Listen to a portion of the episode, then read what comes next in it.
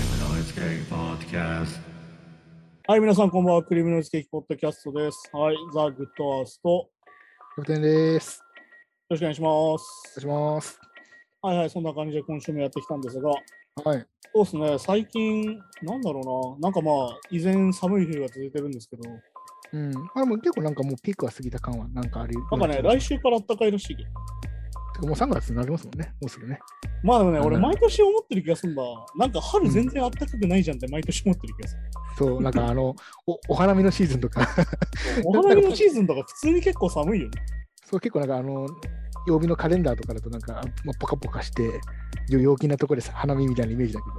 だって、あれでしょもう、もう、もう立春みたいな話じゃん。だって。ど、なんかそ、ああ、そう、ああ、そこもうすぐですね。そうだってもう日は長くなってきてるから、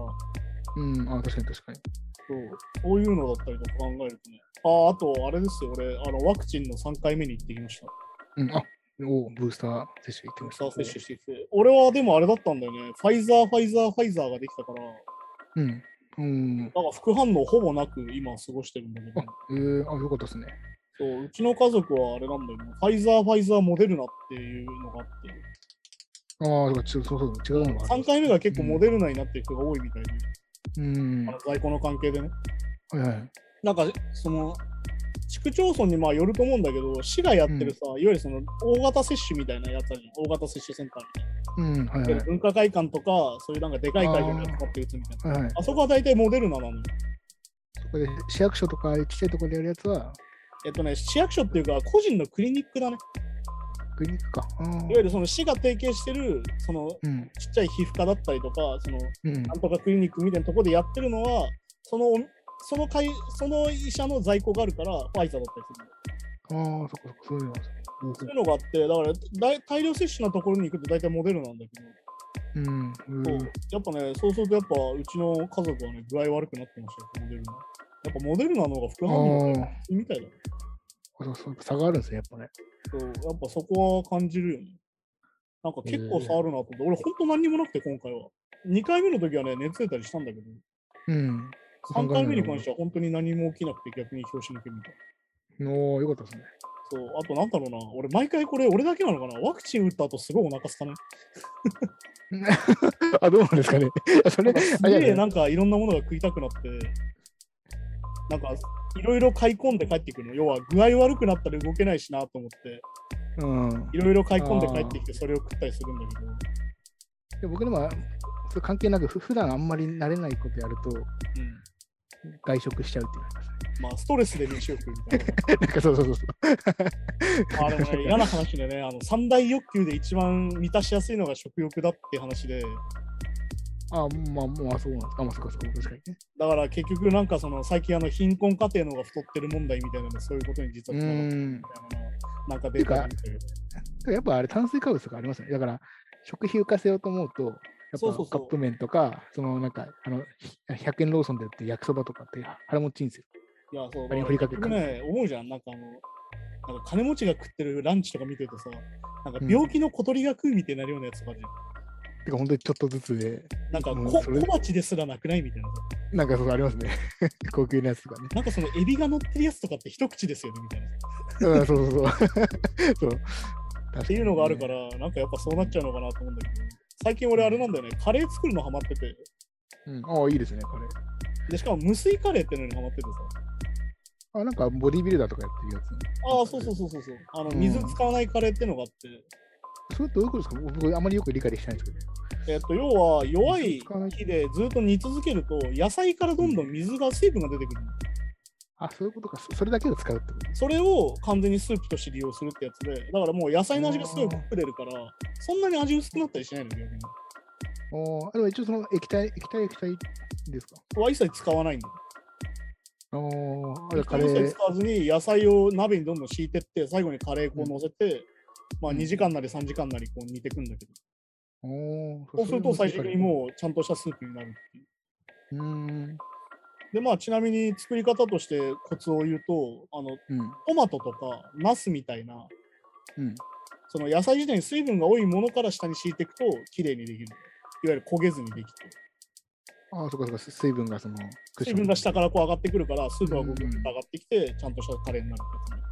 ってやつねおーそれにまあ、キノコとかえのきとか入れていくと、どんどんかさも増すし、結構栄栄養価高い。栄養価非常に高いし、なおかつカロリーもすぐ下がるから。へーで結局カレー、何がカロリー高いかっていうと、カレー粉なんだよね、実は。あ、そう、ご飯じゃないんだ。要は、小麦粉だからさ、ああ、そっか。カレーはさ、カレーライスとカレーは違う から。だから、カレーライスで食ったらそれはご飯の方がさ、カロリーが高いけど、カレーだけで考えると、カレー粉が一番カロリー高い。うんあ あ、そうか、そうか。で、カレー粉も今さ、カロリーオフの50%オフみたいなのが出てるの。うん、ほうほうほなんだっけな、バーモントカレーとジャワカレーが確か出してるんだけど、う。うん。それで食うと、確かにあれなんだよね、その結構カロリーが半分になるから、かなり下がるんだよ。えどうするしスープカレーみたいな感じ、その普通いや、にはならない。ちゃんとしたカレーー。になるね。あスそうなーんでプすカレーはまたちょっへとー作り方が違うから。そっかそっか。へえ。あ、それうまそうっすね。で、普通にそれできるし、野菜切って煮るだけだから、せ簡単なんだよ。あの炒めたりもしないのだから。あー肉炒めたりも一切せずに、最後に肉べちゃっと乗せて、そのままカレー粉かけて3時間煮るだけだから。へーいいですねで最後最初山盛りになってたやつがどんどんこう減ってってうん普通のカレーになるから、しかもカレーを作り置きもできるから便利です。そう俺ちなみにそれ3日ぐらい食ってるけどおー太全然陽飽かきないそでれすかで過ごして最後カレーうどんにしてくみたいなあーめっちゃい い。いいっすそういうのをやるとねね結構あのなんつうのそのコスパとしても非常にいいし腹持ちやっもいいてみよあ本当に簡単だからおすすめだよ本当に野菜さえきれいに切れれば本当に簡単にできる、う。ねすごい。そうそういうのやったりとかねだからなんかそういうなんかワクチンの打つ前には大体そういう作り置きができるものを作ってこう、うんできるだけ動かないで済むようにしてるんだけど、いつもそうそういうのやったりしてえなんかあれなんだよね、それこそカレーをさ、結構アレンジが効くから、ー、うん。でどうしてもやっぱカロリーオフのカレー粉使うから、どうしてもコクが出づらいのよ。ああ、まさかその分ね。うん、だからそれだったら代わりにそのケチャップ足したりとか、うん。うん。あの、なんだろう、ニンニク入れてみるとかすると結構コク出るから、ああ、そっかそっか。そういうのでも全然対処できるんだけど。うんなんかまあなんか俺が最初見たその YouTuber とかのボディービルとかやってる人たちは、それに対してなんかスパイスを余計に買ってきてそっち入れるとか。ああ、まあ、そっか。そうするとだいぶそ不思の議カレーとしてのスパイシーさも補えるから。だねうん。うんいや、結構ね、おすすめですよ。簡単だし、安いし、何より確かに、まあ、あのスパイスだから代謝も上がりそうですね。そうそうそう。だいぶあなんかあのこれ食ってで痩せるっていうのは確かにこれめちゃくちゃカロリー低いなっていうのは作ってみて気づいた。なんかね、カカレーでカロリー高いイメージがちょっとあるけど。そうあれはだから本当にカレー粉の小麦の問題なんだと思った。そうそうそう。いや、なかなか目から鱗で最近すげえ気に入ってて、月に3回ぐらい作ってる。まあ、確かに、や野菜、多分その量、野菜で食えって言われたら結構しんどかったりするけど。そう、カレーだったらあの味噌汁とかにしたら結構すげえ量になるから、うん。なんか頑張ってスープで取ろうとか言うけど、いや、スープにしちゃってこれ結構な量だよみたいな。あとは、なんかああいうのって炒めると野菜のそのいい成分逃げちゃったりするけど。そう、あと油使ったりするからさ、結局それで。ああ、そっかそっかそっか。それでカロリー上がるんだよね。うん。だから油も一切使わないもしそのそうえ栄養分が全部カレーの中に溶け込んでるからそう、凝縮されてるから。摂取できるだからそれこそ人参とかじゃがいもとかも皮切らないでやってるし、あへえ皮そむか方ないでややった方がい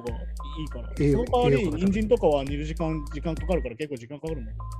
うんでもそうやって30分おきにぐるぐる回して、それで 3,、うん3時間で大体できるんだけど、大体美味しいへ よ。え普通にやってみよあの鶏肉とかでやると結構いいかな、肉は。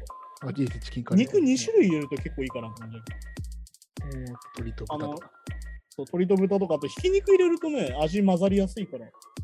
うんいいかもしれないね。キーマカレーの発想だけど、それは。もそううお母さんもカレーも料理も詳しいんですよついにねもう、でもね、これはでも俺ね、正直料理そんなに日頃しないんだけどね、結いや局それあんまりオタクなん だよ。オあタクんなまんりだよ料理が とか朝に向いてんのかそのだから、あどの、なうなんるとこだろう、あれじゃん、あの、脱サラするとみんなそばを作るとかさ。なあなんかね 料理ハマる人多いですね確かにあれは結局多分オタクの延長だと思うんだよね。なんか体結局オタク体質で、俺もそのうん YouTube でそのボディビルダーの人が作ってるの見て、あ、面白そうだなと思って、結局こううネットでこっちも調べて、 うん何やったら一番うまそうかなとか調べて結局やるから、で、その分量はこうしてとか、しかもそう自分中にアレンジできるからいいですよねそうアレンジが効くからね、多分それオタク向けなんだよ。だからカレー好きも多いじゃん、結構オタクの人。多いですねうん確かに確かにそうカレーとかそばとか、それこそラーメンとかもそうだけど、うん、あラーメンは。いや、結局やっぱね、あの自分がオタクなんだなってことを実感したね。うん、 何やってもオタクっぽいことしてんな、俺みたいな。何やってもオタクムーブだな、みたいな。あとはこう、まあ、そうそうこだわり持つことがね、好きというか。いや、何でもこだわっちゃうからさ、あんまり良くないなと思うんだけど、一人で勝手にやってる分にはいいんだろうけど。いや、だからなんかスパイス一式揃えちゃう人もいますもんね。だからああ、そうそう。だからそれこそカレー粉使わないって人もいるからね、すごい。そうそう、今のね。そういうのになってくるともうレベル違うから。やっぱぬ沼なんですね、カレーもね。いや、結局カレーも沼ですけど、何でも沼なんだと思うよ、結局調べてくるまあ、そ うですね。そういや、でも本当にね、何でもオタクムーブだなと思ってね、あのその月3回作ったんだけど、毎回こう野菜の切るサイズを変えてって、どれぐらいが一番似合いやすいかとか自分で調べてるから。おー いや、そこまでやってんだ。そこまで考えてやると、あ、これやっぱりちっちゃく切った方がすぐできるなとか思うと、その調理時間がちょっと縮むかなみたいな。あ、そっかそっかそっか。っていうのも考えてるから、まあそういうこと、その発想がオタクだよみたいな話なんだよ。うん。 いや、いいですね。やっぱこだわり持つこと何でも楽しいです。何でも大事なんだよ。何でも大事なんだよ。何でもこだわりを持つと、結局自分のスタイルができるんじゃないでしょうか。うん、確かに。はいはい。ああ、じゃあそんな感じで今週もニュースはいいきましょカニエ・ウエスト、アップルとの2億を超えるスポンサー契約がなくなったことが明らかにう。はい。アップルはカニエ・ウエストとのスポンサー契約を結ばなかったことが明らかになっていて、はい。これはえっと約まあに2億3000万円に相当するというこのスポンサー契約は、はい、ストリーミングサービス上で現地時間2月22日の新作リリースニングパーティーを開催するうんものだとされているんですけど、まあこの契約結ばなかった理由としては、えっとまあ新しいアルバム、ドンタ2はいはいが、えっと、Apple Music とか、まあ、他の配信サイトで配信されずに、はいえっとカニウエスト自身が発売しているステムプレイヤーでのみ聴ける独占配信となっていることを受けてということですなるほどね。だからつまり、まあ、Apple Music では出さないけど、自分のデバイスでは限定で出しちゃうっていう。はいはいまあ、勝手にや勝手にやっちゃったって言い方あれだけど、ってことですね、要はね。まあだからこれは最近ずっとやってるニール・ヤングの話とかも実はつながってて、うん。結局まあこの中でカニエ・ウエストがインタビューで言ってるのが、いわゆるこの現在ね、アーティストがやっぱ業界で生まれている金額、いわゆるその音楽産業として、音楽を作ることでして得てる収益のうん。 12%しかアーティスト本人が受け入れてない。ああ、はいはい。いわゆる残りのパーセンテージは全員そのプラットフォームやらレコード会社とか、うん。捉えちゃうってことですね。こういう抑圧的なシステムからは解放するときだってカニは言ってるわけ。うん。だからこれはまさに俺が話してたなんかノブレス・オブ・リージュ的なことでうん。だけでパワーを持ってる人気があるアーティストがうん。こういうことをするとプラットフォームに揺さぶりがかけれるんだなってことなんだよ。うん、まあ、確かに確かに。そうだからこれに関してだからアップルはやばいってなってるわけ。他のいわゆるプラットフォームはドンタ2が聞けないってことに関してやばいって思うかうん、カニウエストは仕方すりゃいいやってなるかっていうことだと思うんだけどうん、前のあの「ライフ・オブ・パブロ」ってアルバムがさうん、あのティタイダルっていうなんだろうなそのん JG が確か作ったプラットフォームでしかはいは最い初聞けなかったんだよ、限定でね。ああ、なるほど。でまあだから当初はそのライフ・オブ・パブロは永久的にもうタイダルでしか聞けないよってやってたんだけど今はまあうんどこでも聞けるように今なってるんだうん、っていうふうにまあさっき言ったそのプラットフォームのそのストリーミングに関しては後から簡単に変えれるから、ままあ、そうですよね。うん、あ、カニエに関してはミックス変えるっていう結構やっていいのかそれってことも結構やってるんだけどまあ、確かにもう音源。まいわゆる差し替えちゃう。うっていうリリースした後にミックス変えて勝手に差し替えちゃうっていうのをやっててああ、まあ、それは確かに。まあ、そういうことをまあやってる人なんだけど、あとまあ、ポイントとしてはステムプレイヤーだよね、カニエが出してる。うん、うん。あれについてはね、なんかなんかルック見たらね、なんだろうな、貝みたいな形してて、なんかこう、うん4箇所こう、スピーカーのこう、いいなと思うん、ライトがついてて、うん、あはいのはい、ミックスがいじれるんで、そうですね。バランスが変えれるってことそう、バランスは変えれるシステムがついてて、それで作れるっていうので、お前それやってることお前自身じゃねえかみたいな話なんだけど、うんだから、まあ、まあ、納得いかない。まあいね、わゆる音源を常にこう、ミックスを変えながら聞きたいみたいな。一回なら聞きたい。うん。そういうことなんだけど、まあだから逆に言うとこれってめちゃくちゃさ、強者の理論なんだよ、カニエがやってることって。うん、俺は金を持っていて、俺にはパワーがあるからこういうことができるんだみたいな話で。そうそう。結構、このステムプレイヤー時でもなんか、ん2万円だか3万円だかするらしくて。そうするから、要は、なんだろう、嫌な言い方するよ。嫌な言い方すると、金がないとお前の音が聴けないのかよにも実はなそうる。みたいになっちゃいますね。確かに。うん、そこはって確こかとなんだけど、やっぱりでもプラットフォームと戦うっていうのはやっぱ逆にこういうことになるから、うん。だからまあ俺はだから前話したノブレス・オブリージの延長線上にある話だなと思うんだけど、うんこれをやってきた救世主がカニエ・ウェストかともちょっと思うわけ。うん、ただ一応だから、そうだ彼の理想としては、もう自分のステムプレイヤーでしか聞けないよっていうのをいっぱいいろんなアーティストにやってほしいってことですよね。いっぱい入ってきてほしいまあだっから要はアーティスト自身にプラットフォームを選べって言ってんだよね、結局。ていうことかな。そうだからそれはだから先週話したあのニール・ヤングのメッセージもそうで、うん。いわゆる君たちはどこで音楽を配信するのかを自分で選ぶべきなんじゃないか。うん。いわゆるさっき言った軍事産業にお金を投資してたりとか、あはいはいは反ワクチンの陰謀論を巻くようなポッドキャストと契約してる会社で、君たちの作品を置いていいのかって話でもある。い。うん。だけど、確かにね前も話したけど、やっぱりその売れてない人たちは、そこから下ろすっていうだけで自分たちの収益が下がるわけだから、うん、いや、そうそうそうそう。だし、まあ、いろんな、いろんな今、だから、収益どころか、それで知ってもらうチャンスみたいなのもね。そういわゆるその同時認に知やさりますからねれるチャンスを減らすってことだから、うんだからはっきり言ってさっき言ったみたいな強者の理論なわけ。だから、うんさっき言った金持ちが正しいことをするみたいな、ノブレス・オブリージュって話にはなってくる。なあ。になってくるわけで、でもこれはでもね、カニエが言ってることも非常に正しくて、この12%しか得てないんだよって話はまさに正しくて、うん。いや、なんか音楽作ってる割に俺らに入ってこないなってのはもう何でもあるわけ。うん。でも結構これ産業何でもそうでさ、アニメ制作の日本のやつもそうなんだけど、あ、はいはい、はい。作ってる人たちに全然還元されないって問題はずっとあるわけよ。うん。ずっとブラックロールって言いますよね。そうだからこれ結局何をするべきかってやっぱりベースアップなんだよ。いわうん。ゆる最低賃金的ないわゆるそのブラックな状況を脱することが大事で、うん。でもそういうことはどうすることかっていうと、すげえ儲からないようにしなきゃいけないと思う。うん、まあまあまあ、そうですね。はいはい。すげえ儲かってる人とすげえ儲からない人の格差を是正しなきゃいけないって話なの。っいけないって。うん。てことはアーティストに多く払うってことはプラットフォームの収益は下がるってことだから、うん。それはさ、プラットフォーム側は多分イエスってなかなか言わないんですよ。まあ、それはね。だからそこの妥協点をどう見つけていくかってことで、カニエは強権的にガッて引っ張ってきたわけど、自分のところに。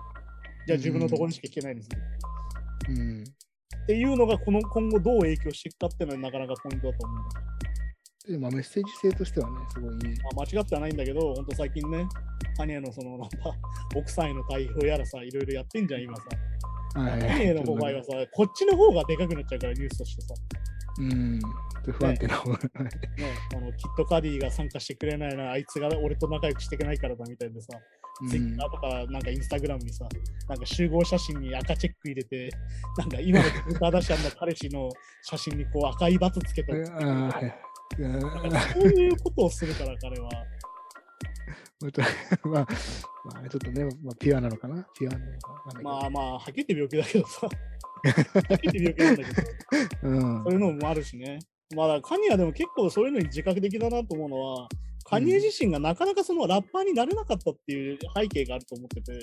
うん、はいはい。今やっぱネットフリックスでカニエの3部作のドキュメンタリーやってて、今第1回が公開されてて、そろそろ2回目なんだけど、は1い、回目でかなりやっぱ苦労してんだよね、初期ね。うん。いわゆるロカフェラレコーズとレコード契約できできるのかと思って行ったら、うん。いや、プロデューサーとして契約だよって言われちゃうの。うん。あのトラックメーカーとしては採用するけど、君をラッパーとしてデビューさせる気ないよみたいになっちゃああ。う。で、自分のトラックをこういろんな人に聞かせに行って、んどうすかどうすかって、トラックは売れるんだけど、自分がラッパーにはしてもらえないっていうのがずっとあって、うこんなのん。ああ。っていうのがね、結構あんのかなと思ってね、すげえいいシーンがあってさ、もうずっと撮ってるんだけど、いうん。うん。や、あれなんだよって、時間、お金もがなかったからさ、って、すぐ他のスタジオに音源聞かせに来いって言われたから、つってタクシーに乗るお金ないから、この前走って行ってきたんだよみたいなとことかって、うん。おお、いいですね。そういう下積みのところとかもあって、下積だみから、カニエ自う身、んその、結構まあ、お坊ちゃんだったりはするんだけど、うん。その自分がそのアーティストとして成功するまでに、そのプロデューサーとして結構苦労してんだよ。結構、まあ、うんあ泥臭いこともしながら。そう、だから、一番すげえなと思ったら、ロカフェラで契約して、じゃあ、カニエのトラックでアルバム作るかってなって、じゃあ自分が歌おうってカニエが思ってたら、あの全員違うラッパー呼ばれるっていう。ああ。一曲一曲違うラッパーを呼んでコンピを作ろうみたいな話になっちゃって、ああ、そうか、そうか、そういうね。俺でそういもうこ自分のトラックなのとにしたくないんですけどみたいになるみたいな話とかもあったりとか。でもそうですね。だから音楽が、だからだから当時でいうプラットフォームみたいなのが今レコード会社ってことですもんね。今ねまあそう、まさにそこだから、やっぱりだからさっき言った強者に搾取されるっていうのは、っていう彼自身すごい自覚的なんだと思うんだようん。だからこういうことをしたんだと思うんだけど、まあ、カニエ・ウエストの日頃の評判が悪すぎて、若干メッセージがちゃんと伝わってないなと俺は思う。ああ、そうか。まあ確かにね。なんかまあでもカニエ・ウエストだしなみたいなとこあると思うんだよね、結構言われてる中で見るとやっぱり。まあ言ってるこどうとせはま確たか金に持ちのなんか味方なんだろうみたいな言われ方しちゃってるから。ああ、そうなんですね。まあでもそれはもうあの彼があのトランプを支持するとか言ってみたりとかさ、ああ。ああいうなんかムーブをしちゃってたから、しょうがないってしょうがないんだけど。カニエ・ウエストトランプ支持なんですね。そそうっかそうそう。だから要はリベラルじゃなくなっちゃったからヒップホップやってんのにね。とか、なんか大統領選出るって言った時も、そのトランプと会会談っていうかしてます。そうそうそうああいうことをしちゃったせいで、まあでもあれも結局まあ病気の一部だったと思うんだけど、正直。うん。その後の発言見てると、いや別にお前全然トランプと繋がってねえじゃんと思ったし。うん、そっか、まあ。まあだから結局彼もやっぱアメリカンドリームに取り憑かれてるっていうのがやっぱあるから、だからさっき言ったみたいにベースアップを目指すっていうのは逆に言うとさ、アメリカンドリームを捨てるってことにもなるから、うん。まあ、そこら辺が要はこの後どう協議して作っていくかなって話にはなると思うんだけど。うん。はいはいはい。じゃあそんな感じで次のニュースに行きましマーク・ラーネガンが制御、去年57歳でマーク・ラーネガンがアイルランドにある自宅で57歳で亡くなりました。はいでマーク・ラーネガンは1985年から2000年までスクリーミング・トゥリーズのフロントマンを務め、クイーン・オブ・ザ・ストーン・エイジ、マット・シーズン、ガッター・ツインズなど、さまざまなコラボレーション作品でも知られているアーティストです。ょう。はいはいはい。僕はあんまり詳しくなくてね、そこまで知らなかったんあはいですけど。はいはい。この人はね、本当にね、まあ、声を聞けばわかるんだけど、もうかなり唯一無二の声を持っていて、そうですね、僕も、まあ、それを、ニュースをこう知ってから聞いたんですけど、独特のハスキーでね、かっこいいですよね。超かっこいいの。超かあっこいんいな声になりたいって思うよ、やっぱり。ああ、確かに 確かに。要は、替えが利かない声じゃん。うん、うん、確かに。要は、そううまいとか下手じゃないんだよ、お前。うんうん、マーク・ラね。ネガンの声が欲しいってなる声なんだよ。まあ、多分そうかもしれないですね。だから、こうやって作品見てたのはわかんないけど、クイーンズ・オブ・ストーンエイジだったり、そのマットシーズンはいろいろ参加してるんだけど、要はそういうことなんだよ。うん。うんゲストボーカルにマーク・ラネガンが欲しいってなるんだよ。そう、なんか音色として欲しいっていうね。そう。やうんっぱ、楽器として超すごいから。そうそう欲しいっていうのは。まあ最最近だとマニックス、マニアックス、マニックストリートプリーチャーズの新作とかでゲストで出たりしてたんだけど、やっぱりもう、やっぱマーク・ラネガンの声の唯一無二さっていうのは、まあ、まあ最近だとまあサウンドガーデンのクリス・コーネルとかもそうだけど、うん、うん、替えが利かない人だから、本当に。まあ、そうですね。うん。だから本当にね、なんだろうな、彼自身超背高くて190とか2メーター近くあるの。うん、へえこういうなんかもうルックとしてもめちゃくちゃなんか、なんか独特というかオリジナルな感じでさ。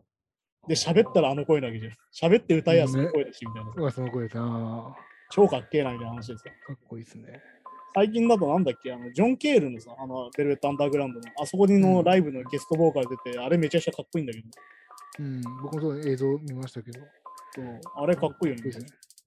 いや、だからすごいんだよね、そのグランジとかそういう、まあ、出の人なんだけど、もともとは。うん。もはやそういういろんな音楽で歌わせても、やっぱり超独特の存在感を放つ。そうですね。確かにすごい、ものすごいなんか難しいハイトーンとか、なんか、そういう歌リズム感がすげえうまいとかじゃないと思うんでね、そう音そう色の。いわゆるなんだろうな、トーンがかっこいいみたいなのじゃん、ギターで言どうとん。そうそうそうそう、そうそうそう、本当そうです。そうサウンドで言うとトーンがかっこいいから、トーン何やがっかってこいもかいっこいいみたいなさところだったりしてね、なんかまあ、まあすごいこう、インディーズ精神というか、非常に DIY の精神が強い人で、うんうんうんまあ、このスクリーミングトゥリーズが確か2000年とかぐらいに再結成して、もっと後かな、2005年ぐらいに再結成してうんやるんだけど、結局レコード契約が取れなくて解散っていう形に結局なっちゃったんだよ、再結成。というか復活した後は。おーはいはいそういうのもあったりとかして、彼自身実はそこまでキャリアとしては成功はできてないんだよ。なんかそうですね。なんかすごいこう世界的にめちゃくちゃメジャーってわけではないですよね。そうだからまあそれこそ言うたらアーティストバイアーティストな人なんだけどうん。本当にだからなんだろうなグランジロックとしてまあなんだっけなシアトルの近郊だから実はシアトルじゃないっていう説もあるんだけどおお。まあねあのそのグランジっていうねまあでも一応ワシントン州だから同じ州だから、うんシアトルあ、そっかそっか。グランジっていうのはそのシアトル出身シアトル出発祥身の正本式にでは。ああ、そっかそっか。そういうのもあるんだけどまあでそもうね結局、うんそれ以外、それ以外だとストーナーロックとか言われちゃいます。まあそうそうストナーロックとかはまさにだからクイーンズ・オブ・ストーンエイジのねもともとのカイアスとかまさにストナーロックででなんかそのマーク・ラーネンがやってたスクリーミング・トゥリーズもサウンド的にはどっちかってソナーロックっぽいんだけど、うん。そういうような感じだったりするんだけど、まあ本当にね、あの、ジャンルってめんどくせえなってやつなんだけど、うんまあ確かに、 細分化していくとね。まあそんな感じでね、マーク・ラネガンが亡くなるのは本当に悲しいし、まあでもなんかいろんなニュース読んでたら、うん。なんかまあ2021年か、去年の3月ぐらいにうんなんかコロナにかかってて、おーまあ多分かなり重症化してて、ああ、そうなんですね。で結構それで入退院を繰り返してたみたいな記事は読んだから、うん。なんかその影響もあるのかなとちょっと思っちゃって、確かに後遺症が原因で亡くなる人もいるって言います結構いるみたいだからね、その心肺機能の低下とか体力の低下とかかなりあるみたいだから。うん。だからなんだろうな、そこは正直なんだろうな、そのワクチンが打ってたのかなとかちょっと気になったりするんだけど、ああの57歳で若いですもんね。そう、57じゃまだ若いし、それこそうんこれからもっと多分渋くなってたはずだから、ああ、確かに確かにそうか。ね60過ぎてからのマークラネカンだからめちゃくちゃもっと渋かったかうら、ん。そういうのはね、すげえやっぱ悲しいっていうかな、なんかもったいないなって感じがすごいするから、それに関してうは。ん。うん、結局やっぱその、買いが利かない人ってさ、本当にうん。これ以降もさ、ずっと言われるわけよ、マークラネガンがいたならみたいなさ。うん、ああ、まあ確かにね。あの曲歌わせた時にマーク・ラネガンがいたらこうなったよなとか思っちゃうわけよ。要は、ワット・イフが出てきちゃうっていう,、あっていうまあ話そだこったりするからあ。そこってね、やっぱ音楽的に技術だったり工夫でなかなか埋められるもんじゃなかったりします。声質とかってね。そうだからそういうのも絶対あるからね。まあだからそういう世代の人たちがいわゆるこういうことになる。でもまあでも90年代グランジ勢は本当になくなるね。多いね。うん。まあ、それこそカートとかアリスン・ジェーンズのレインは自殺だったりして、そのオーバードーズとかしたけど、うん。まあ、クリス・コーネルも50過ぎてから自殺しちゃったし、うん、で、まあ、マーク・ラネもこうやって死んじゃったからね、いっぱいし、いや、いいボーカリストが死ぬんですよ、本当に。うん。なるほ非ど常にもったいないというかな、長生きしてほしいなと思ったりするんだけど、うんうんまあ、そんな中、ニュースを見てたらね、あのデーブがね、あの自分の耳の悪い話をインタビューしてて、ね、びっくりしました。僕、全然知らなかったでまあでも、この世代の人だって多分みんな難聴だと思うよ、はっきり言って。す。まあ、でもドラドラマは難聴多いんですよね、実際ね。そう実際ね、やっぱよく言うのがさ、そのシンバルでさ、肺が切れるって、うん高い音がどんどんう聞こえなくなってくるのはよくすそうげそえう言そうじゃうん。そう。うんだからやっ、ぱ、なんだっけ、デーブもあれなんだよね、片耳がより悪いんだよね、確かに。うん。この中で確か、イヤモニが結局しないで彼彼は確かライブやってんだけど、はい。なんか要は特定の周波数に合わせる時のチューニングが狂うっていうレベルで、やっぱだからさっき言ったあの高い音が聞こえないんだと思うんだけど、うん。だしまあ、そうですよね。だから結局なんかよく言うんだけど、シンバルのさ、トーンが分かんなくなるらしいんだよ。やっぱ聴力ってやっぱ高音から落ちていくんで。そうだから要は、ジャーンってやった時にもっとシンバルがダークな鳴りがいいとか言ってんだけど、うん彼の耳がもう悪くなってるからっていうのは。判断で判断できなくなっちゃうそうっていうので、チューニングが分かんなくなるっていうのがある意味難聴の一番のうんこう判断しづらくなる、要は自分の歌のキーも取れないしっていう。うん、あとこう、まあ、ステレオで聴けなくなるっていうのはありますね。そうそうそう。だからそういうのもあるから。だから結局やっぱ、でもあれなんだよね、デイブに関してはもうニルバーナの頃からずっと同じそのモニターミキサーのスタッフがいて、うん、完全にその人がデイブの耳の聴力を把握してるからなんとかなってるみたいな話をしてるんだけど、今度はニュアンスを汲み取れるというか。ああそんなことなかなかないかなって話ーだし。そううんまあ、 なかなかね、本当一緒にやってないと思うそうそう。だからまあ、それに関してもやっぱ技術の進歩で、前話したそのさ、うんイヤーモニターが進化してマンブルラップができたみたいな話もそうだし、うん。これでだから今あれなんだよね、今あ若いですみんなそうみんなイヤモニしてて、うん。やっぱ音楽やってて、まあ、でもこのね、90年代グランジ勢はみんな転がしてやっててさ、まあ、そこ爆音でね。そう、てかスタジアムとかでやってんのに転がし1個とかでやってっから、多分おかしいんじゃないかなと思うんだけど、うどんだけま音でかいねんみたいなさ。あライブハウスとかでもまさにそうですね。ででかい箱だとまだむしろいいぐらいで。そうだから本当にパールジャムとかもそうだし、本当になんか10万人ぐらい入る会場でやってんのに、なんか自分の前には転がし2つみたいなさ、 うん。あの、それ聞こえんすか、ちゃんとみたいな。こんだけでかいんすか、モニターみたいな話だから。ドラムのそうだ、ドラムの音しか聞こえてないんじゃないですか。いや、本当にそのレベルだよね。だからそれでさ、うん聞こえるように上げるわけじゃん。そうそうそうそうそりゃあ耳悪くなるよねっていうさ。確かに。ま前じゃん、だか。しもら、ケミブラがさ、確かライブやめたのも結局確か難聴なんだよ。ああ、そうなんですね。うん、確かケミブラかアンダーワールドかなんかが一回ちょっとライブ活動を停止するみたいになったのも確か難聴になっちゃってて、うん。これ以上の音響でやると自分の耳にダメージがあるからちょっと休むみたいな感じに確かなってて。まあ、ジャンルもよるけど、あのデイブのドラムってあのシンバル4つとかずっとなってて、 あれは確かにねガシャンガシャンなっててクラッシュかと思ったらライドだったりとかするからな、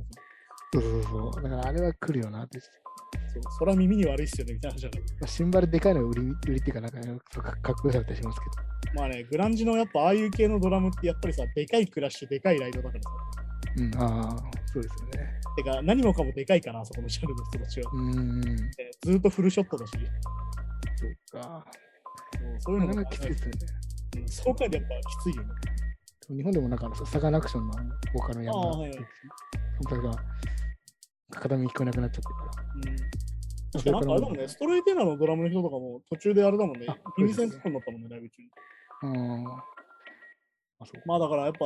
聴力ってさ、戻んないから、一回なくなると。そう、なかなかね、難しいって言いますね。それやっぱなかなか難しい問題だよね。だから、あの、なんだろう、それこそあの、キンキキッズの堂本剛とかもさ、あ、もうそ一うで回す。と突発、あなたはまあ、ストレスによる突発性なんちゃららしいんだけど、うん。まあ、ライブ中も今ずっとヘッドホンしてライブやってるし、うん。風になってるから、まあ、技術が進歩したおかげで、そのやめなくていい風にはなってきてると思うんだけど、うん。どうしてもダメージは残っちゃうからね。ねそうですね。まあデーブに関してはね、いろんなところに呼ばれるし、やっぱドラマーとしても超優秀だから、うん。頼むから耳大事にしてよって思っちゃそうですね。う。もうそれだけでもう音楽音楽業界としての功績なんだからさ、 うん。もうなんかデーブ・グロール呼んどきゃとりあえずなんとかなるみたいなところはアメリカの音楽界にあるから、正直。まあ、アメリカ人が好きなドラムのね。いやだから。ね、面白いんだよね。だからデイブ・クロールがなんであんなに需要さ需要があるかっていうと、やっぱ彼のドラムのトーンが独特なんだよ、あれもそれで、ね。うん。やっぱね、ダークなんだよね。非常に彼のドラムのサウンドっていうのがダークにできてて、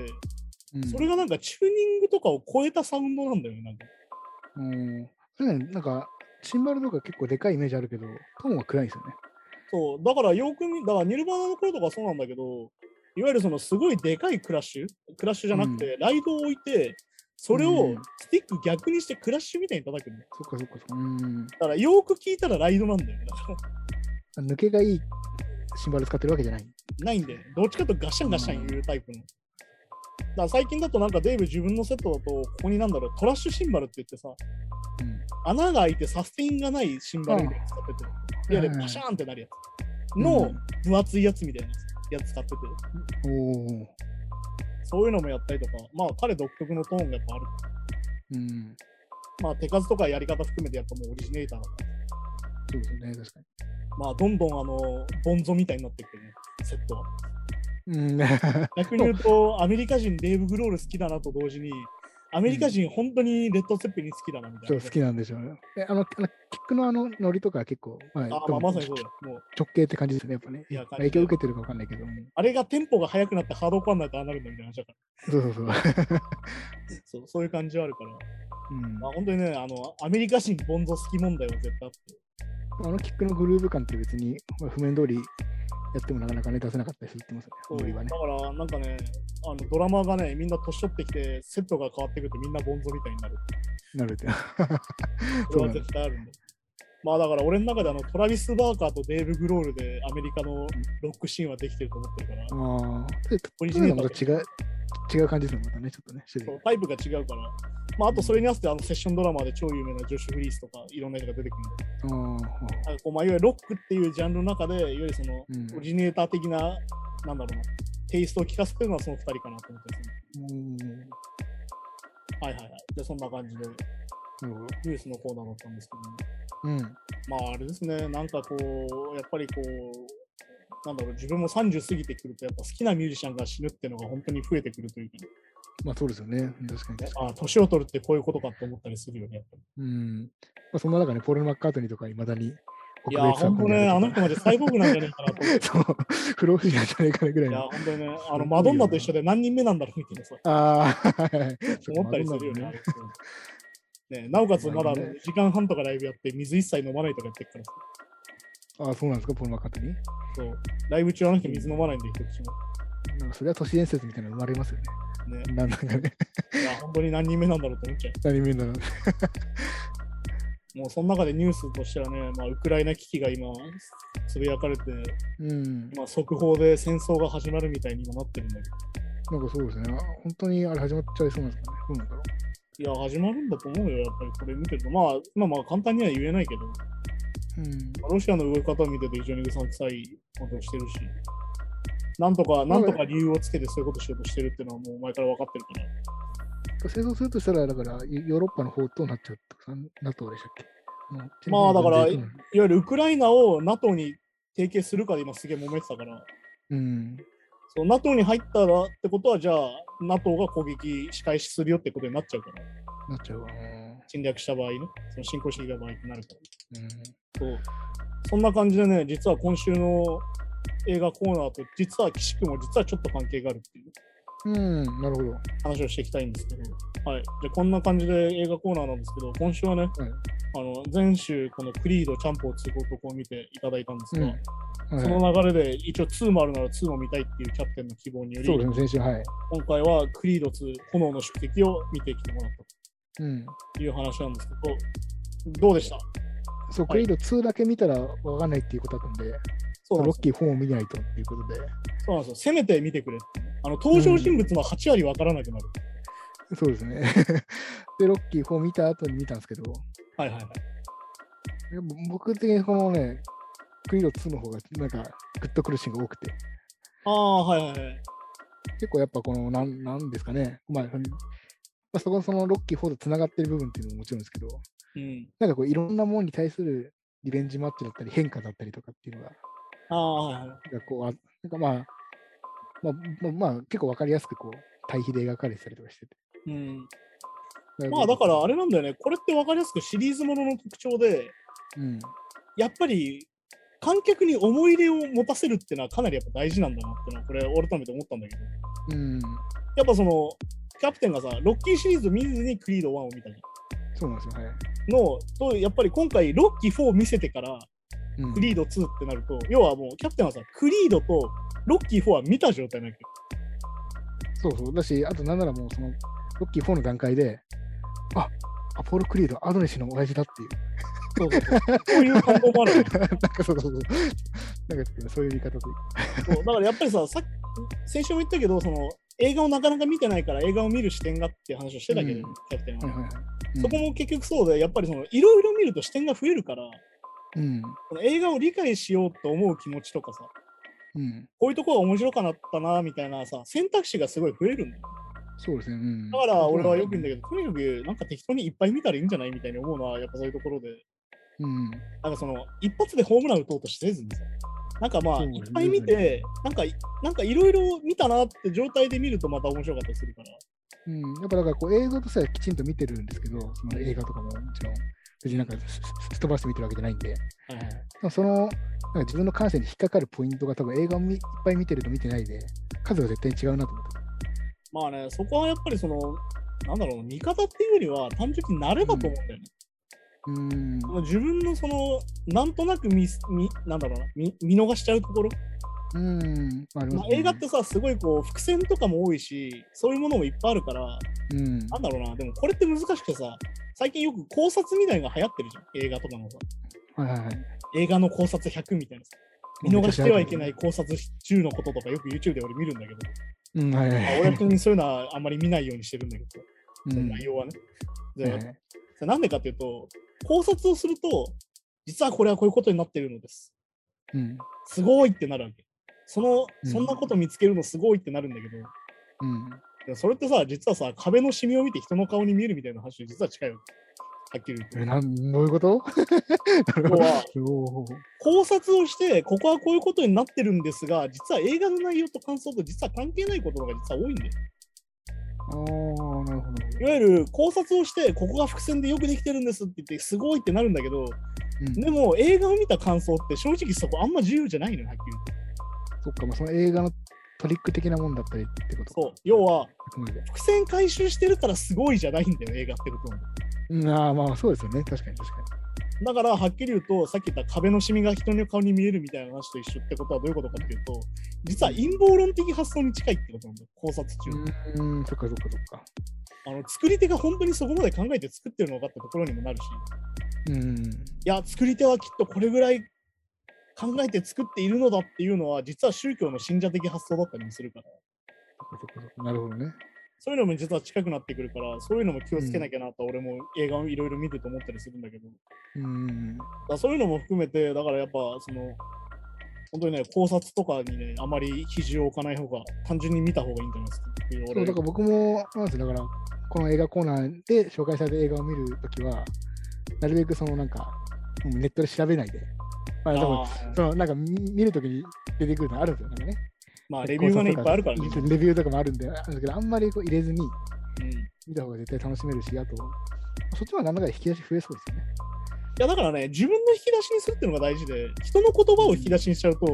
自分の意見じゃなくなってきちゃうんだよ結局そうそうそう、なんかそんな感じがしたんですよ。なんか、すごいこんなことに気づいてる人すごいっつってその人の感想ばっかり出るとその人が自分になっていっちゃうからなんか映画の中で答え合わせしてる気になっちゃって。そうあの映画って基本的に答え合わせじゃないからまあだからだから自分の感想とか答えがしっかり明確に持てるようになるまで見て、そこで人の感想を見て、なんか、あこういう視点もあんだ方がいいけど、まだそこがない状態で、そういうの見ちゃうと、そっちにやっぱまあ引まあまあまあまあっ張られまあだちゃうかからら。基本的にねあの芸術作品とかに答えは基本的にはないのでうん、まあまあ確か要にはその自分の見方みたいなのを形成していくっていうのが大事かなと思うんだよさっき言ったいっぱい見るってことはそういうことだから自分の視点を作るっていうのが大事だからある意味大事だよその好きな評論家とか好きなうんまあライターの人がいてその人の考えとかを読んで、あこれ俺の考えに近いなって言って寄っていくのはいいんだけど結果的になんかそれが正しいみたいになっちゃうとまた違うものになってきちゃうからいそうそう、まあそれでもう自分の見方を否定するようになっちゃったらダメってことですね。けないってことだよねだからまあでも俺ってさそれこそさ切り抜きでさひろゆきとかがすげえ人気あるのもそれだと思うのやっぱり自分の視点に自信がない時に何か自分の同じ視点だったり同じ感性を持ってる人の言葉そしてはっきりした、うんすごい断定的な言葉を感じるとうん。あこの人信じてもいいかもって思っちゃうんだけどでもそれのまあ先にあるのって宗教とかだから、なんか頭の中でふわふわしてるものを、あなんか整理したいときに、はいはい、あらな何この映画見た後のこの映画見た後のこのこの感想みたいな、この感情みたいな。はい、もやもや的なねなんか、ああ、この感情ともあれですよ、ああの時のあれで、あそこに訴えかけてるこれなんで、みたいな。だからその時の恐怖感っていうのが多分、あの見た後に残ってるんですよ。あこれ恐怖感なんだとか。なんかそういう、そういうのに、なんかほ欲しくなって、そういう考察とか見ちゃうみたいまな。あだから気そ持ちの悪いなんだろうわなかやっぱ正しさを求めちゃうっていうのはまさにそれだからだかそうそうそうそうそう。ら俺からするとねあれなんですよもやもやしてた方がいいよって思うことが結構あってで本当そうなんですよね。この気持ちを抱えたままいろんな映画見ていくのが、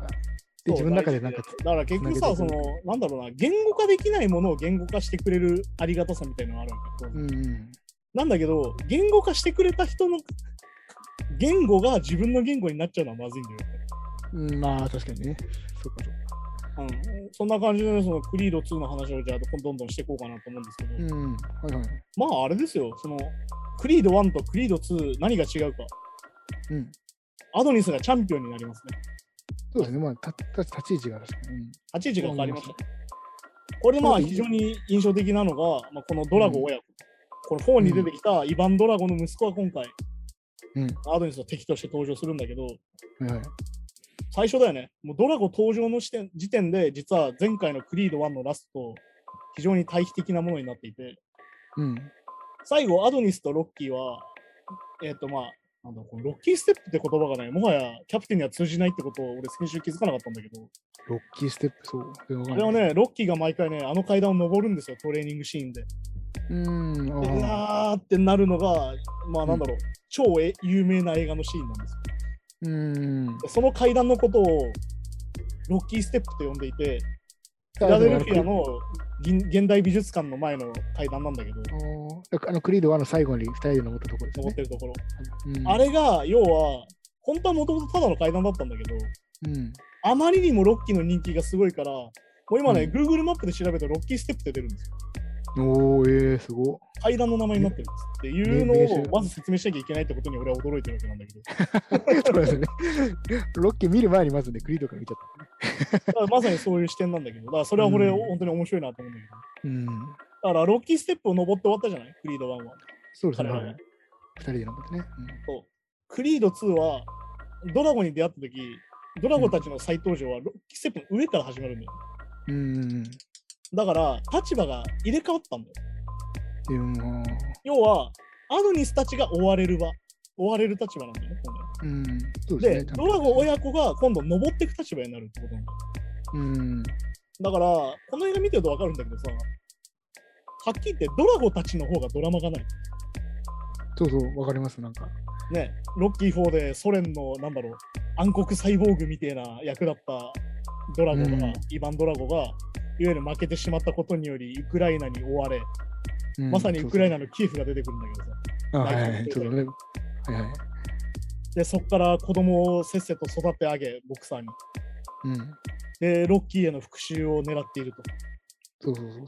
ところになるんだけど、あれこれ、クリード1の時のアトニスってこれ、ドラゴ親子の側じゃないみたいな話なんだよなんかそうですね。いわゆるチャレンジャー側になってるわけよ、今度。うん、うん、そうそうそうそで、どうやって話を転がしていくのかなと俺思ってて、う。うん、いや、だから本当になんだろうな、その感動ポイントが多いっていうのは確かにそうで、うん、なんだろうな、その、1を見てると、ああ、こういうことかと思うことも多いし、さっき言っうたん。伏線でもあるんだけど、それはね、あはいはい。いわゆるロッキーの歴史みたいなものもかなり踏襲されてて、うん、非常にいい出来だなとは思うんだけど、そのロッキーファン向けのムービーとして、いわゆるまあ、言うたら薄い本的なさ、同人誌的な作りなわけなんだけうど、いわん、なるほどなるほど。ゆるロッキーファンが作ったうん、ま話がクリードだから、ある意味。あそうですね。うん、そうそういうこともあるんだけど、まあ、この映画でやっぱね、ちゃんとテーマになってるなと思うのは、一貫したテーマとなってるのは、あのそして父になるみたいな話で、福山雅う治ん、 映画があってうんはいはい。っていう話があったんだけど、この三者三様で実は父親の話なんだよね。なんかそうですね。そこが多分テーマとしては書かれてアドますねニスにも子供ができ、うん。要はドラゴンは分かりやすく息子がいて、ねすごい。うん。で、ロッキーも、これは本当ね、キャプテンがロッキーズファイナルを見てないから説明しづらいんですけど、だうん。からさっき言った、ロッキーにも息子がいるんですよね。うん。なんだけど、クリードマンで見て分かるように、いなくなっちゃってるんだよ。そうですね。はいうまくいいかなかったっていう説明一応あるんだけど、うん。息子に捨てられちゃってるんだよ、ロッキーを。っはいはい。ていうのがあったりとかして、で、まあ、でその、僕はも僕もそこね、ロッキー4から見たんで、いはい、あの4のあの時の子が大きくなったんだと思って。そうだから、その先週話した本当に息子ださ、その、スタローン自身に息子がいてっていうのがまさにそのうん子供なんだけど、だおお。からそういうところもあったりとかして、まあ、今回、その、父になるって話が、その話の一貫したテーマとして中にあって、うん。じゃあどうなっていくかってなった時に、全員しくじってる人たち、おじさんたち側はね、うん。で、アドニスはアドニスで、父親としてどう振る舞っていいかがわからない。なぜなら自分に父親がいないから。っもういないですもんね。まあ、確か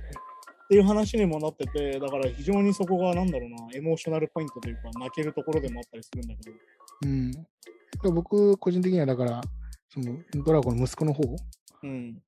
がそれまで全くこうなんか、もうおお親父のことを親父と思ってるのかどうかすら分かんないうんなんか感情のない人間みたいに描かれてたんですけど、後半のあの食事のとこで、ああ、会食してね。会食してるときに、もう親父をバカにしてるやつだからみたいな感じで、そで、お母さん親父にが出対てしくるお母さん出てきて、だからそこでその感情を親父に向けてなんか喋るっていうのがすごい印象的で、うん。まあ、そこはすごい、うんなんかまあ本当は感動ポイントかどうかわかんないけど、なんかちょっとそこでうる結構うるっときましたけど、あなんかちゃんと親父と二人三脚、だから多分親父の言いなりじゃなくて、ちゃんとこいつも思いがあってやってたんだ あだからね、感動ポイントはね、もう人それぞれなんで、全然何で泣いてもいいんですよ。そんなこと言ったらうん俺はあれですからね、もうクリードオープニングで泣いてる時とかいますから。そっか、まあ、ロッキー、ロッキー好きとか、そうそうなのかもうロッキーが好きすぎて、もうな何から何まで泣けるみたいなこともありますから、な。あ あ、なるほど。もうあの一緒に誰かと見てると、なんで泣いとんねんってよく言われるんだけうん。 まあ、ど、そういうこともあるんでね、もう別にどこで泣いても自由なんですよ。確かに確かだから本当にその、なんだろうな、その、父親になるっていうのがテーマで、に。うん。まあ、なんつうんだろうな、その、アドニスがさ、その、子供ができてさ、こ子供も結局やっぱ耳が聞こえないっていううん、話なんがか一応、うん、はいはい。その、話があって、その、おもりをしてんだけどね。でもあのね、すごい実はこれ、現代的に描かれてるなと思ったのが、うん。あの奥さんがいるじゃん、この中に出てくるさ。うん。アドニス、アドニスに対してのビアンカか。ビアンカが出てきて、ビアンカそも、ういなわのねはいゆる音楽をやってるんだよね。音楽活動してて、これからいよいよメジャーだみたいな話になるんだけど、そうですね、はい。結婚して子供ができても音楽はやめてないんでうん。そうですね。はい。実はこれはロッキーにはなかった視点なんだよねああ。やっぱりエイドリアンはロッキーに貸しづくことで話が進んでたからだかうん。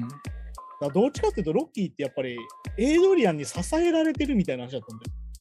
んだようん。だったんだけど先週も話したみたいにみんなで一緒に頑張ろうよなんだよクリードは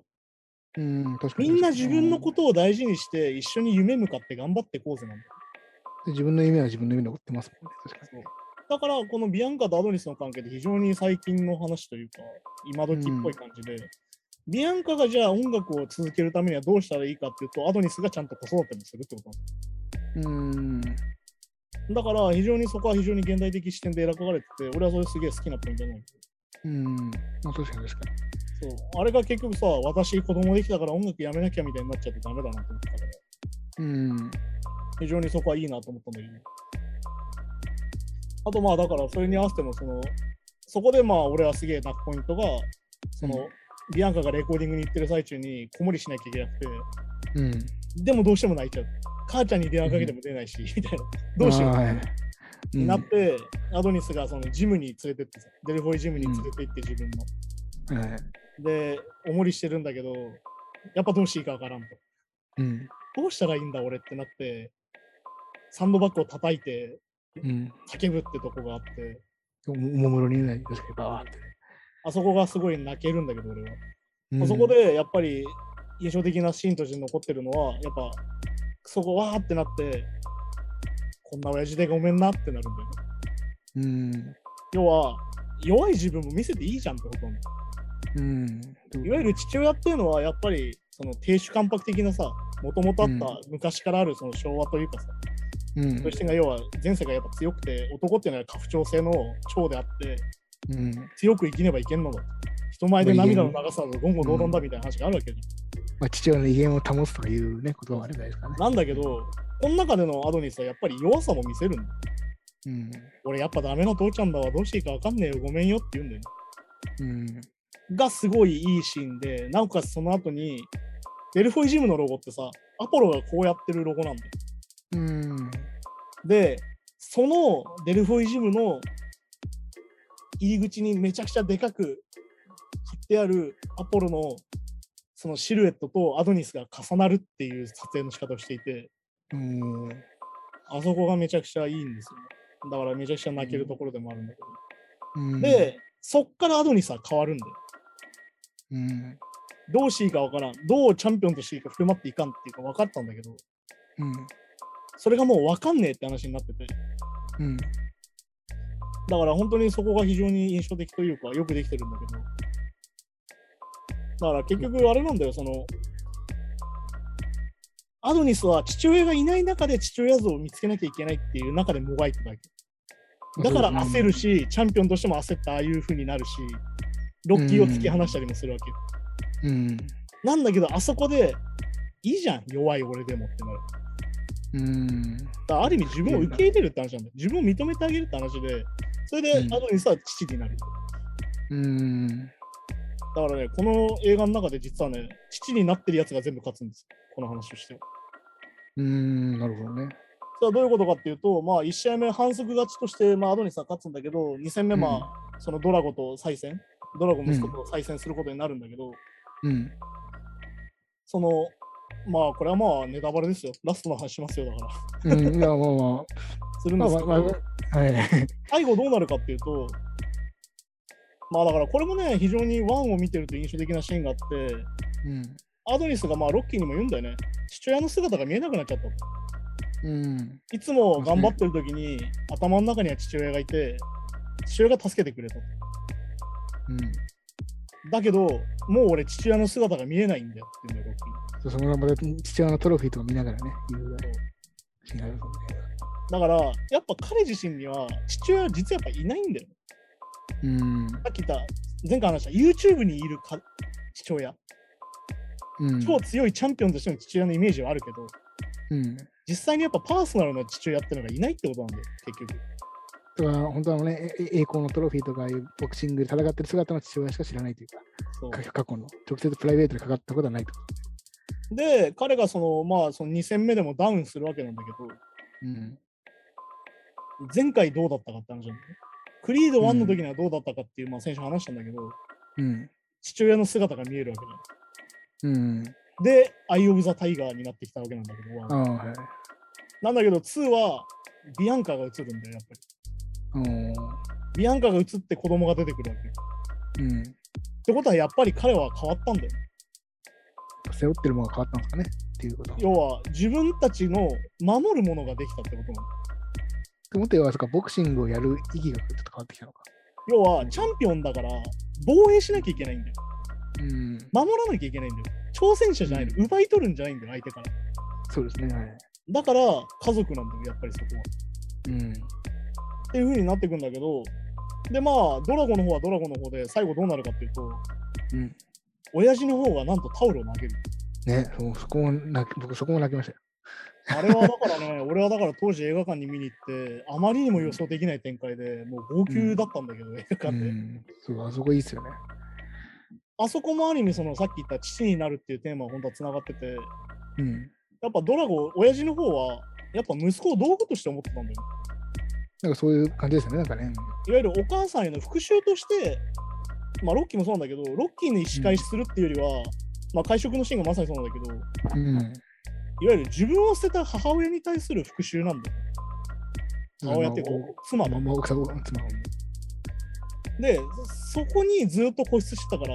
息子の気持ちなんて考えてなかったんだよ、はっきり言って。うん。だから、ランニングするときも自分は車に乗って、息子を走らせてもっと早く走れとか言ってたし、はうん。っきり冷たかったわけ。いいからやれと。いいから倒すそとうだね昔の自分みたいなトレーニングマシ,、ね、マシンとして、ボだから、クシング自マシン分として。は最後、ロッキー4の中で、俺はロボットじゃねえって言ってたのに、うん同じことしちゃったってことなんだよ、ドラゴンに、息子に対して。うん、そうですね。それがタオルを投げる前に息子がしんどそうにボコボコにされてるのを見て耐えれなくなったんだよ、うん。もうこんなの見てられない俺の復讐なんてどうでもいい、うんやっぱりお前が大事なんだっつってタオルを投げるわけうん。っていうのである意味ドラゴ自身が父親になるんだようん。意味でのいわゆる道具として息子を考えるではなく、うん。でじゃあ実はあの中で誰が一番負けたかというとうん。試合じゃなくてねうん。ロッキーなんじゃないかって話なんだようん。ロッキーは家族からも逃げち家族に逃げられちゃってるわけじゃん。うん。であと一番印象的なのはやっぱロッキー4なんだよね。ロッキー4見てるとこれすごいわかるんだけど、やっうん。ぱりアポロを殺しちゃったって意識があるんだよ、自分が。まあそうですね。タオル投げなかったせいでね。そううん。っていうのが絶対あって、だから最初アドニースにはさ、戦うなって言ってたじうん。ゃん。戦うんじゃない。なんとかしろ。やめていいんだ。戦うんじゃないってずっと言ってたのに、うん。アドニスが脇腹を痛めた時にロッキーは何て言ったかってことなの。うん。ね。同じこと言ってんだよ、ロッキー4の時と。まだうん。あの時もアポロがまだできるって言った時に、分かったって言って聞かせちゃったんだよ。うん。で、今回は自分からまだできるよなって言っちゃってんだよね。うんああ、むしろね。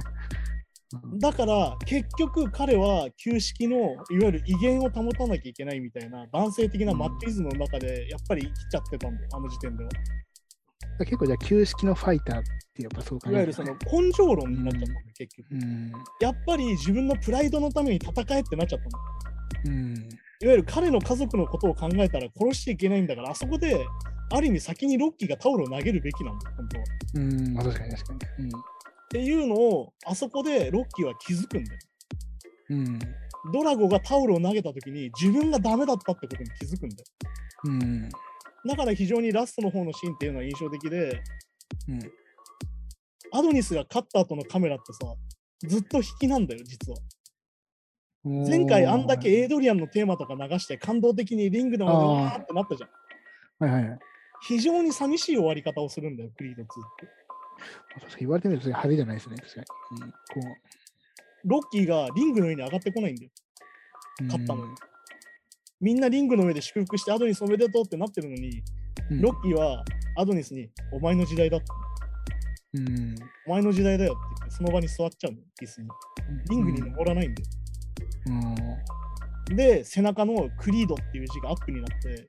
うん。背中のユニフォームに入ってる。は引いて終わってくんだよね、試合シーンが。い。うん。だから、あの中で一番じゃあ誰が勝って、誰が負けたのかって言ったら、うん。ロッキーが負けたんじゃないかって話なんだよ、ドラゴンに。うん。あそこで父親になったドラゴンがある意味勝ったんじゃないかみたいな話に実はなっていて。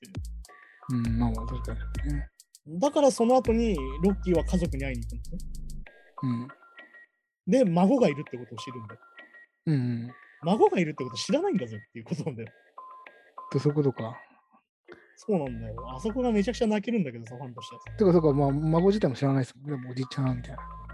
だから、ロうん。ッキーファンっていうのはずっと見ててさ、ロッキーって本当友達少ないの。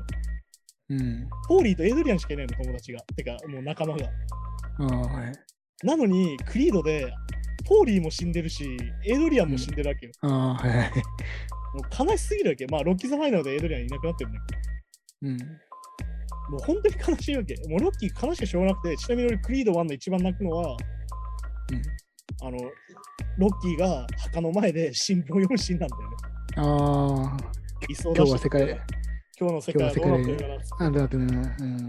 話す人がいないんだよ、現代ないに。んだね現実に。だはい。からロッキーって本当に孤独なんだよ。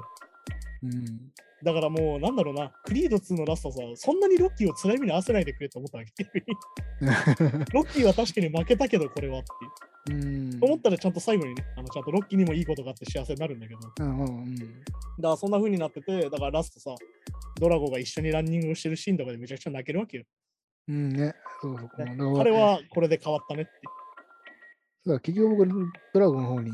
だいぶね、感じるしてたんですいや、やっぱだから挑戦者はやっぱドラゴなんだよ。だって俺たちの立場はもうドラゴなんだよ。ああ、まあ、そっか、だからそうだな。確かに。だから俺たちはドラゴに感情移入して、もはやこれはクリード2ではなくドラゴ1なんではないかっていうねうーん、確かに確かに。そう話にも実はなるという話なんだけど。しかもまたその、あのお親父のドラゴンの時は、負けた後に、あのそばに寄り添ってくれる人がいなかったのに、そう。今回は一緒に泣いてくれるやつそでうしそょう。それは自分自分がそうするっていうかさ、そう息子に寄り添ってあげるっていだから4で過ちを犯した2人が、う。やっぱ俺ら間違ってたっつって、改心する話みたいな話で。うん。うん。だからそれが本当に現代的なそのいわゆるその過去旧式のマッチョイズムみたいな強くいなければ男はみたいなところから降りるって話も実はなっててうん。それがすごいね現代的視点で非常に面白いなと思ったし逆に言うとそのドラマとして弱いっていう人もいるんだよねそれに関してはねそのロッキーとしては弱いんじゃないかみたいな要は生ぬるいんじゃないかみたいないうことを言う人いるんだけどなうんか今ん、大大円だからさみんな幸せになって終わるよみたいな話だからああ、ロッキー自体はね。そう結構そうないうのんだけどまあ俺は非常にこの終わり方非常に好きでうん。よくできてるなと思うんだけどままあ、そのね後、まあ、なんかあの、お前の時代だっていうのも、今までのロッキーとか、あのボクシング、ファイフ今のファイター像とは違うよっていう意味でも捉えられそうですね。まあだからあれはまさにさ、ボクシングだけじゃないんだよ。うん。映画とかそういうもの自体もお前らの時代だよっていうのいわ価値観とかそういうことか。ゆる価値観とかも含めて、もう俺たちの時代じゃないんだよ。俺たちの旧式の価値観じゃなくて、新たな価値観になったんだよって話なんだよ。うん。っていうところだから、本当になんだろうな、なんだろう、超上手なバトンパスなんだよ。確かに、そこまで俺はクリード、まあ、僕はあまりロッキー見てないんで、 こうしか。クリード1と比べても、クリード1はどちらかといえば、え言うても立場が違うだけで成り上がり、ちょっと成り上がり、まあ、元からまあ、ちょっとルートが違うだけで結構、うん。そのね、別にもう自分の強さをこう手に入れていくそうお話じゃないですか、どちらかといえば。だからそう考えると、そこからもうちょっと変わってるんですね。もうそのそうだから3年ぐら結いしかいな局、いその、クリードが非常に何が良かったかっていうと、新しい物語になったっていうのが大事なんだけど。うん、いわゆるロッキーっていう旧式の成り上がりじゃなく今の人たちが頑張って強くなるって話をクリードで描いて、うん、なおかつクリード2でさらにその価値観からも抜けるって話だそうそうそう。うんから非常に進歩的な作りだと思うんだけうんどまあだからなんだろうな本当に好きなシーンはいっぱいありますが本当にクリード2はそういう部分ではすごいいい作品なんじゃないかうん、だとまあ、なんかそういうの抜きにして、単純にボクシングとしても、なんか、あの、このクリオ2の方が、なうんあの結構、その、大きいシーンが2試合分あるから、そういうのが普通に楽しいですね。うん。まあ、あとあれだからね、このドラゴンの息子を演じてる人も結局、もともとキックボクサーの人だから、あ、やっぱそうなんですね。あのビクーター・ドラゴンは、ビクターの方は結局もともと本当にキックボクサーの人だし、まあ、ちなみにこのドラゴンやってるドルフ・ラングレンももともと少林寺、えー、ちげえや、あの、空手の世界チャンピオンだったりするから、極真。こああ、へえ。の本当に本物がやってるっていうのは、まあ、ルーキーシーあるんだけど、そういうのもあったりしてね、本当によくできてるんですよ、この映画。あと、なんだろうな、あのビアンカの曲がずっとかっこいいってなるんだけど、うん、うんそうそうそう。通じてねだからああいう感じなんだっていう。なんだろうな、映画に出てくるバンドシーンって大体ダサいじゃん。うん、てかなんか、まあ、あなんかまあ、ああいうシンガーだったら、まあ、あの辺の地域だし、ザ・ R&B みたいな、なんかシンガー的な感じかなと思ったら、めちゃくちゃオルタナ、オルタナ R&B みたいなね。そう結構かっこいい。まあ、ちなみに、あの、すげえ細かいところ言うと、あの、ビアンカのバンドのクリード1で出てくる楽屋にいるメンバーが、んあのギター持ってるのが、あの、このサントラを作ってるルドリー・ゴランソンで、うん、おー、で、もう一人いるのがモーゼス・ムセニーっていう、このクリードのサントラの中で歌を歌ってる歌手の人が、実はメンバーをやっているっていう。おー、 めちゃくちゃこれは細かくて、多分3秒ぐらいしか映ってないんだけど、ちゃんと顔。そうですね、僕も今思い出してたってどっかわかんないぐらい。そう、あの、楽屋でね、あの、トーントランプと喧嘩するシーンでね、あの実は楽屋のシーンで実は顔が映ってるんだけど。まあ言われてみれば、あれ痛いんだけど。でえ今回も、あの、まさかね、一緒に入場してくると思わない。ー、うん、確かに確かに確かに。 そうそうそうこれがまさにそうなんだよ。一緒に頑張るなんですよ、これがまさに。そっかそっかそっか。まあね、あの、序盤の試合の入場シーンで出てくるね、あの、ジェイデン・スミスのアイコンっていう曲が結構かっこよくて好きなんだけど、うん、そうそうそう。あの、アドニスが使ってる入場曲なんだけど。確か負けるときかな、負けるときから使ってるときが確かアイコンなんだけどおー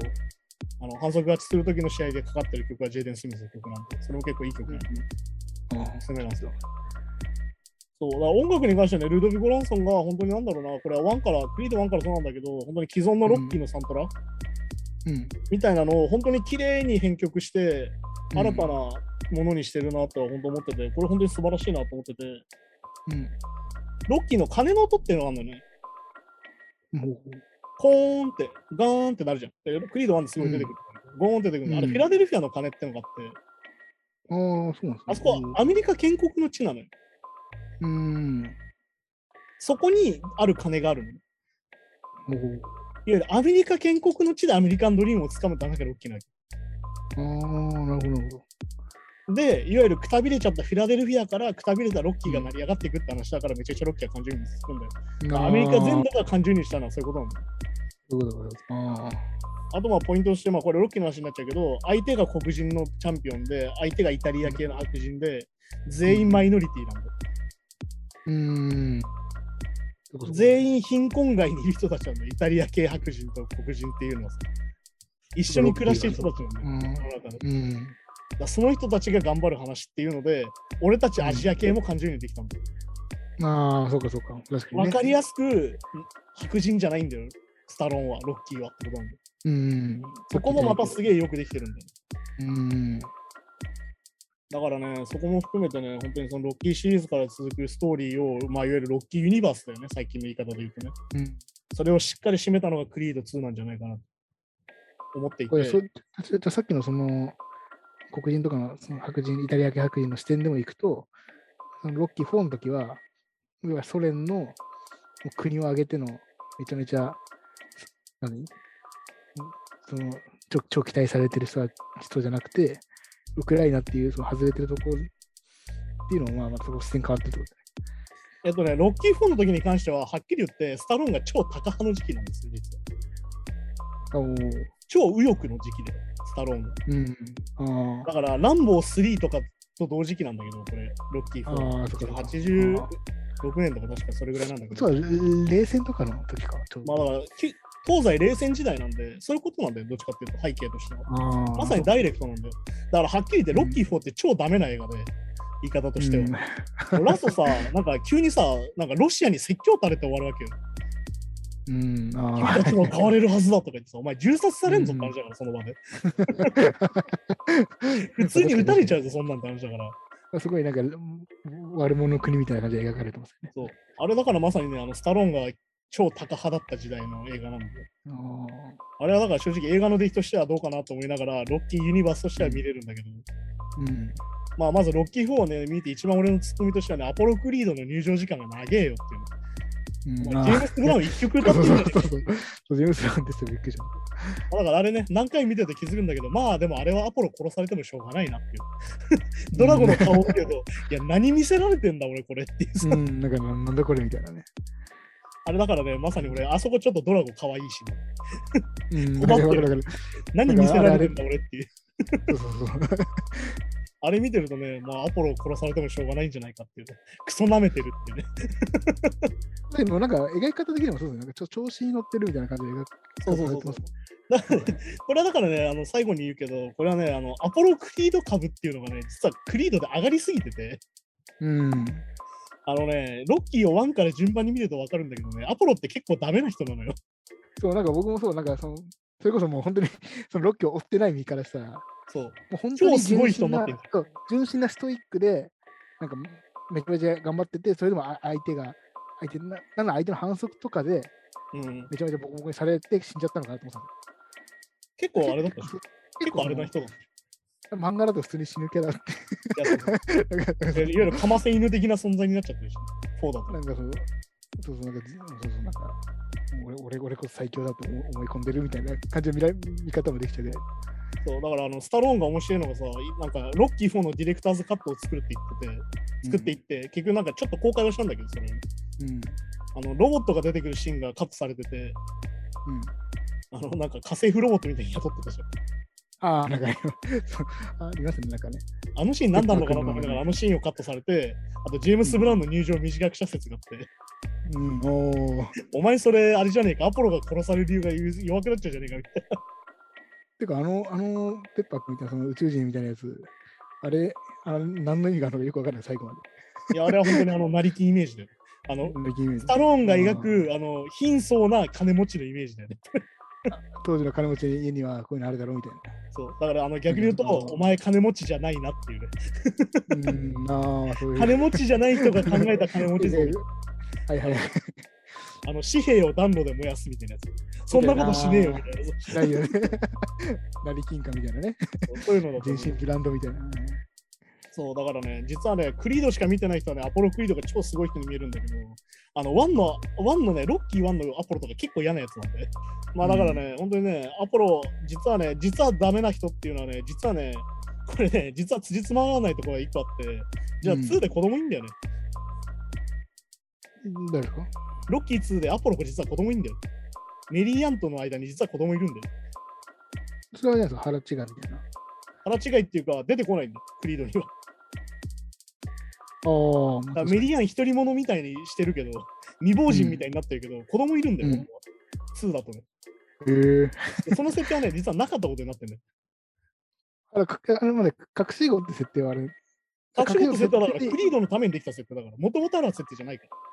そっかそっか。ああ。ら。だから、あの、なるほど2にいた時の子供ってどうなったんですかねみたいなのもあるんだけうど。んまあまあ、細かいことはですっていう話だ。 でもそこはクリード3に期待。クリード3今作ってんだよ、実は。あ、もうそうなんですかええこのマイケル・ B ・ジョーダンが今度監督で、おお。実はスタローンが出ないって話があって、うーん。あの、ロッキーファンからすると、はっきり言って不安です。うん、なるほど。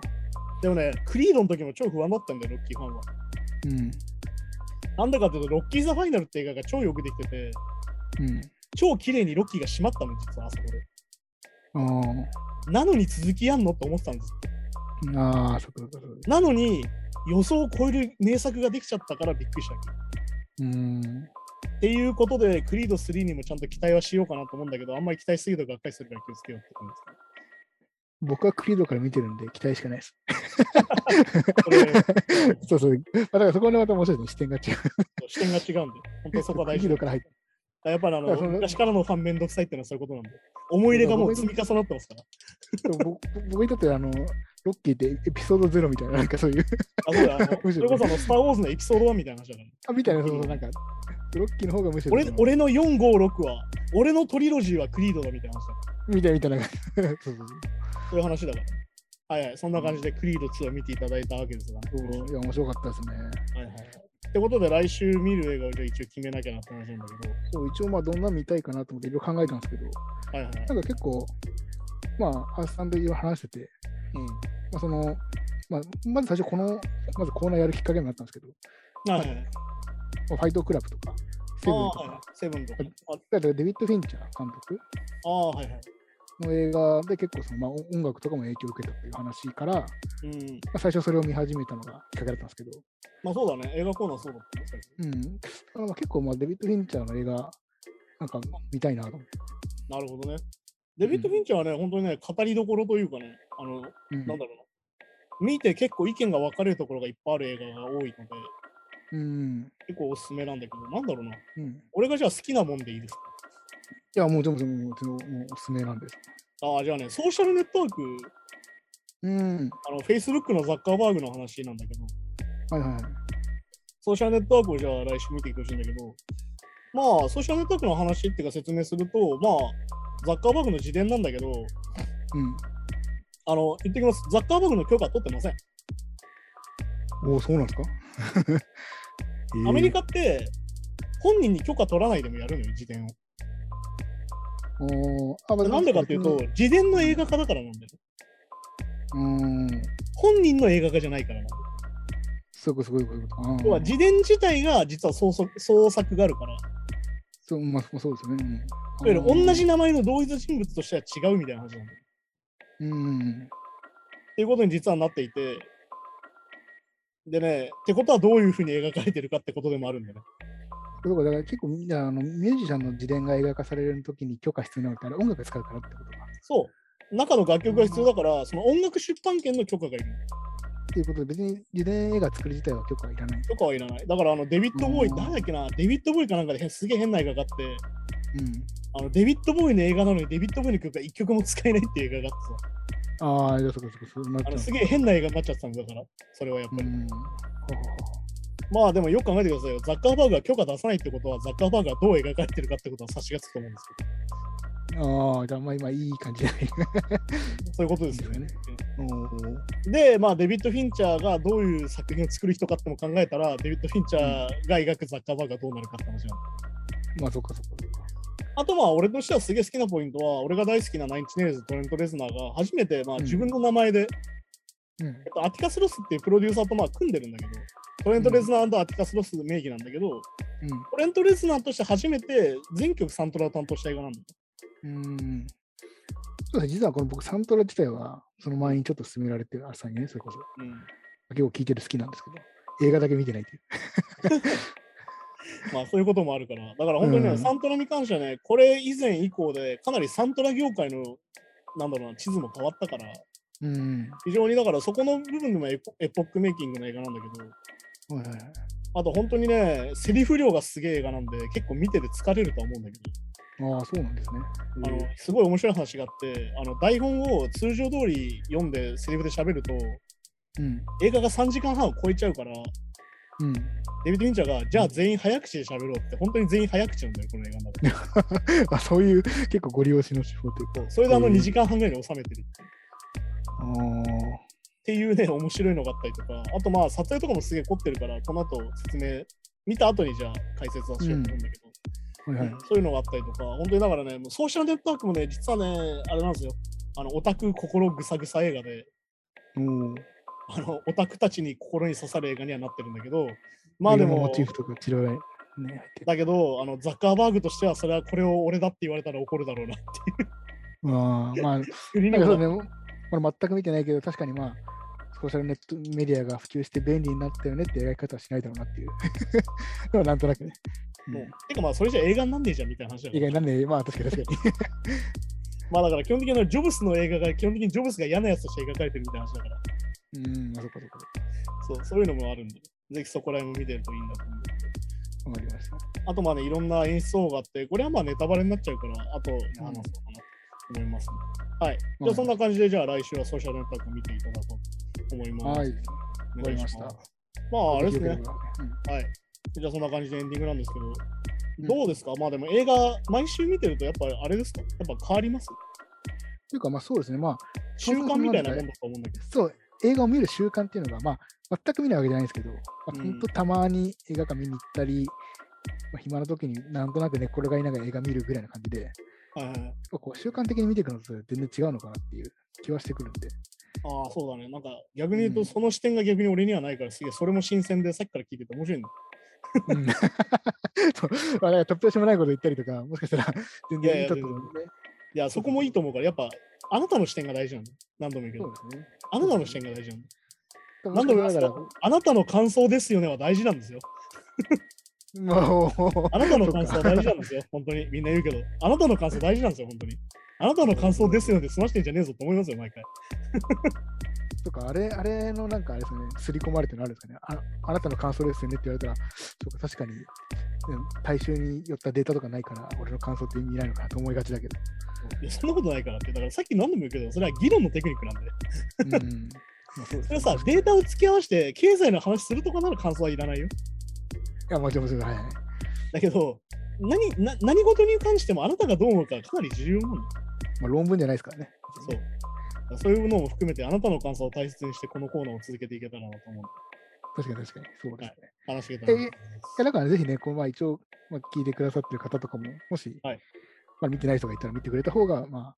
まあ、楽一し緒めにたり見もてするくれて、なんだろう な、そう、Spotify とかの方がね、ポッドキャストにちょっとあのコメント欄がないんで、ちょあ、うん、っとあの感想をどこに書いてくれとも言えないんだけど、まあ、一応 YouTube にも上がってるんでね、そうですね。 YouTube の方にもしコメント書いてくれたら、一応まあ、質問があれば答えれたらなと思うんで、うん。まあ、でも本当になんかあの、なんつうのかな、勝手にやってるから、勝手に聞いて、勝手に乗ってくれると嬉しいなって感じなんでそうですね。 確かって感じです。はい。じゃあそんな感じでまた来週も頑張りましょに。う。は。はいい。また来週。